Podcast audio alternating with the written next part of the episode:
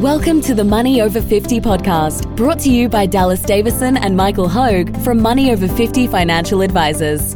This information is general in nature and does not take into account your objectives, financial situation, or needs.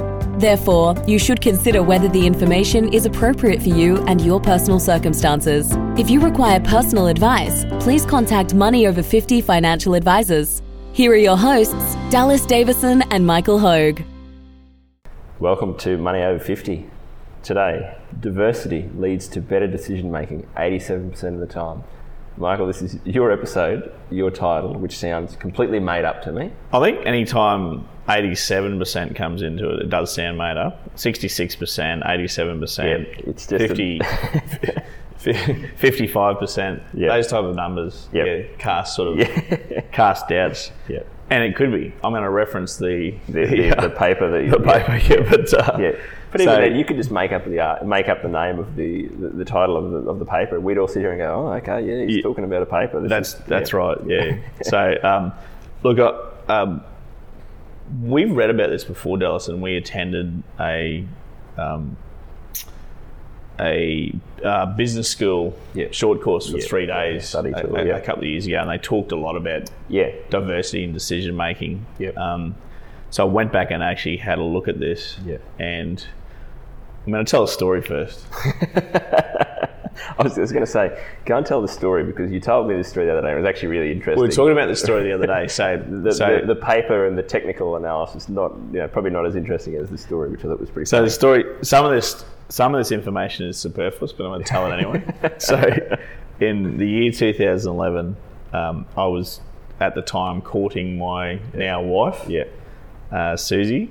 She was she's a school teacher, so she was teaching in a remote northwestern Queensland town that's very familiar to you, Dallas. Yep. You just happen to come from there as well. Yep. Hughenden, which is about 4 hours west of Townsville, 4 hours drive west of Townsville. So I used to go out there and visit her roughly every 2 weeks or 3 weeks. Whilst I was visiting her one weekend, I was actually roped into joining the trivia team at the local Lawn Bowls club. So the club used to have a fundraiser once a month, and then have a trivia night and all different teams. I mean, I'm sure everyone's familiar with how that worked. Yeah. So I was roped into joining the team. Now, what Susie told me on the way to the trivia was that the last time that they competed, they came dead last. Yeah. And I said, "Who was in your team?" And she said, "Well, it was me, and it was, I forget the name of the other girls, but it was all, it was four girls that were in their 20s. So they actually came last. Yeah. So two of the girls were unavailable.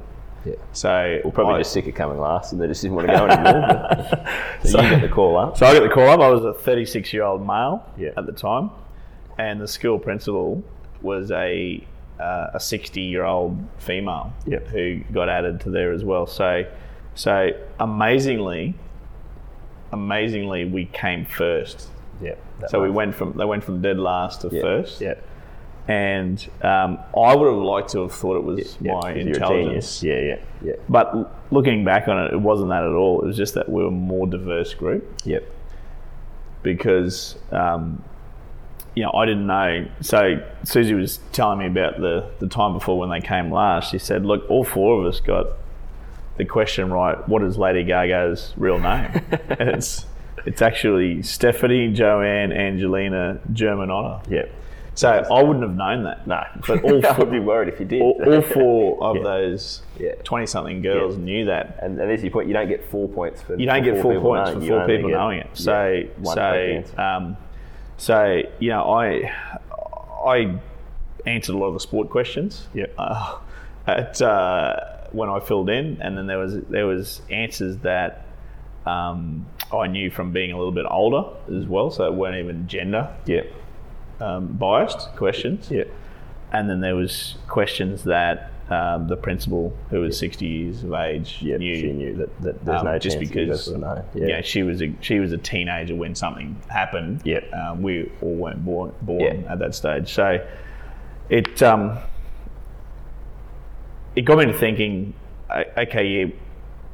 Diversity was the reason for that. Yeah. So we made better decisions. Yeah. Because of diversity. Yeah. So The study that I've read, there's multiple studies. Yeah. That diversity leads to better decisions 87% of the time. Yeah. But to reference the study, it was done by Cloverpop. Yeah. In 2017. I mean. Now it sounds like a funny organisation. It's a tech company. It's a tech startup company. Yeah. But this is, I guess, one of those things you go intuitively. This makes sense to people. Where you kind of go, not everyone. No, people can't be an expert in everything, and that's proven. You know, it's a. You know, obviously a low stakes example, but in your trivia team, you can't know everything about sports, everything about TV, and everything about music, and all the rest of it. And that's in our modern world, you don't get points for following it in your team. You only need one person in your team to know that answer to get paid, to get the result. So. Yeah. So in the study, they talk about teams. So they say just having a team. Yeah. Outperforms individuals by 2/3 of the time, 66% of the time. Yep. They also say that while gender diverse teams increase that a little bit, so if you have a team of the same gender, it's an improvement. Yep. But a gender diverse team actually increases that success rate to 73% of the time. Yep. And then teams that include a wide range of ages and different geographical locations that the team members come from make better decisions. Yep. 87% of the time. And I think there's probably two mechanisms for this realistically, which is that number one, as you said there, just having a team in and of itself. The two parts to it are that obviously different individuals have different skill sets or different knowledge bases, and then I think also just having a different perspective on things, having a different worldview or a different different way of seeing things or hearing things is also something. So separate to just the actual knowledge itself, it's having having other people in your team probably also makes you articulate things better. So in the business setting, if you're working on your own, you don't have to explain yourself to anyone. You just go and make a decision, you go and do it. You don't have to explain yourself. You don't have to go into detail about why you think this is the right way to go around it. So it's, I think, a combination of that. A more diverse group, it just knows a lot more things across the board, but you're also having to really think about why you know what you know and how to articulate that to other people. So it's definitely something that we see this in our business all the time. I can't remember what our latest debate was that we argued for an hour having a coffee the other day about whether we should do things one way or another, and eventually worked out the best way to go around it. But the answer that we came up with was better than I would have come up with on my own. It was better than the answer that you would have come up with on your own. Yeah. And look, some of the problems that stick out for me straight away is as the problems associated with financial decision making for personal finance. So these are personal, like financial level matters, household level. That financial decisions have traditionally been made by just one person in the family, typically. Yeah. So usually in a family, there's two younger children that aren't capable of making decisions. Yeah. And then you have a couple. Yeah. And traditionally, one member of that couple might be the finance person, so they're making decisions on their own. Yep. You could bring in a team. Yep. That is probably a little bit harder in our Western culture. Like we traditionally don't share our personal finances with other people. Yep. So other family members may not be interested, and sometimes the the one of the person in the couple might not be interested. Yeah. That's right, yeah. So, interestingly enough, I researched this and there doesn't appear to be any studies that measure the results if both members of the couple are interested in being involved in the financial decision making. Yep. Does that lead to better financial outcomes as opposed to one individual person? As a member of the couple, you would think that would. Well, anecdotally, unfortunately, there isn't a lot of data that I've been able to find confirming or refuting that. I think that this, again, I'm now going to make it up as though I've done a study, but that has to be the case because, so in my own experience, I don't necessarily think if you've got both members of a couple, they don't necessarily need to be really engaged in the decision making, but they need to both be a part of that decision making.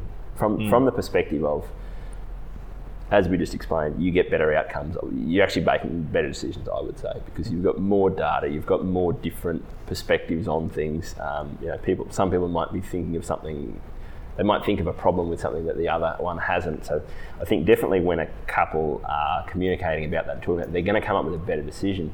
But even more importantly than that for me is that they're actually then going to both commit and stick to the decision that is made. Which is a big part of it. Yeah. A big part of financial success is actually being on the same page. That's right. Like sticking to those decisions. It doesn't matter. I think if you've got a couple and one member of the couple makes the greatest decisions and gets it all right all the time, if the other person doesn't feel that they're a part of the team and doesn't feel that they've been consulted as a part of that decision, they're not going to be that committed to actually making it happen or to doing their part of the process. Yeah. So, I think that's another key part to it is that you've got to have both people in a couple engaged in that process, both to get the best decision and then also so that they are both committed to the outcome. Yeah, and you probably, I'd imagine, would certainly lead to less extreme decision making as well. So in the case, sometimes when it's left up to one person, with no checking mechanism in place, they can tend to invest too speculatively. Yes. Yep. And you add that second person in, and that second person starts asking questions. Yes. Oh, really? Yeah. Like, so what if this all what if that goes the wrong way, or too conservatively? Yeah. So you can get a situation where if it's left up to one person, they might not be working their money hard enough. And whilst they might be great savers, they might end up with too much money in the bank, actually not working hard enough for them. So bringing another person into that, and that's a really good example there of that different perspective of someone who might be overly aggressive and not thinking enough about the downside. They're actually going to make better financial decisions when they're paired with someone who is a bit more careful and a bit more cautious, because they're going to. The other person is going to ask the hard questions to them that they might not have really thought about, because they're a bit too gung-ho and charging a bit hard. But I think that's, to me, that just makes intuitive sense. And I think most people, like we said, people can see it in something trivial, like a trivia team. But I think it is a key thing for, I've changed my process around this, and we've talked about this with, whenever someone says, we want to book a meeting, only I'm the decision maker in our, I'll just book in and my husband or wife, they don't need to come. I always say, no, not interested. You need to both be there.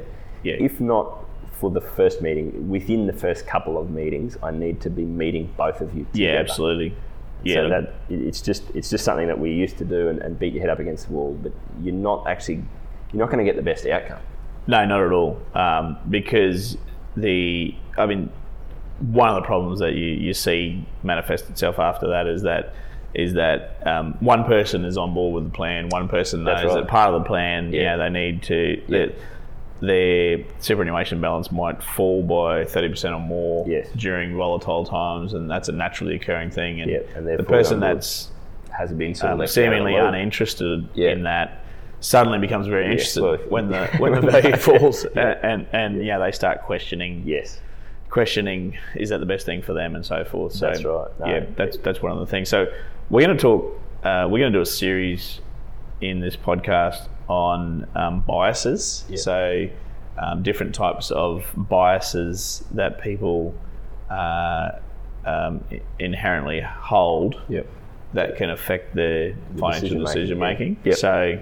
So we thought that we would lead into that with this one here, because with biases, if you bring in just even one more person, a lot of the times it removes. Well, it doesn't remove that doesn't necessarily remove that bias, but it certainly dilutes it. Well, it makes it a lot easier to be aware of it. By its nature, as we go through each of these biases, is that you're normally not aware of it as it's happening. So you're not sitting there going, I'm experiencing this cognitive bias in this way. You don't even realise that you're experiencing that until someone pulls you up and says, why are you getting caught up on this thing and that? And that's, like I say, that different perspective, the different worldview, is that it's not just a different knowledge set. It's actually a different way of looking at a problem. And so that's kind of where And I think that's, yeah, we've talked about this as it relates to two members of a couple and having those two different views on things and different mindsets. But I think a big part of our value add in our decision, in our discussions with our clients is around this, is that separate to the technical knowledge that we have, which, yeah, I'm the best financial planner in Australia, so it's fairly comprehensive, but just having someone else who's removed from the situation come in and sort of facilitate a discussion about it and get all different perspectives on that. Mm. You know, even if we didn't know anything, even if we didn't know more than our clients about their financial planning and about tax legislation and investments and all the rest of it, I think that would still be a really valuable thing for people is to have to talk about it in a setting where each person has to verbalise what they're thinking and what they're feeling and what they're wanting to achieve and why and how they think that's going to happen. So that's, I guess, a part of what I see our role is adding a bit of that diversity to that process as well. Yeah, look, I certainly think that's an area that we do add a lot of value there, getting both members of the couple on the same page, yep, and getting them to even to facilitate and put things into words, yes, that, yep, they've previously, yep, haven't been forced to put into words. Yep. So, yep, yeah. So thanks for listening to this one, but stay tuned for, we'll have a series of cognitive biases and how that will affect your financial decision making.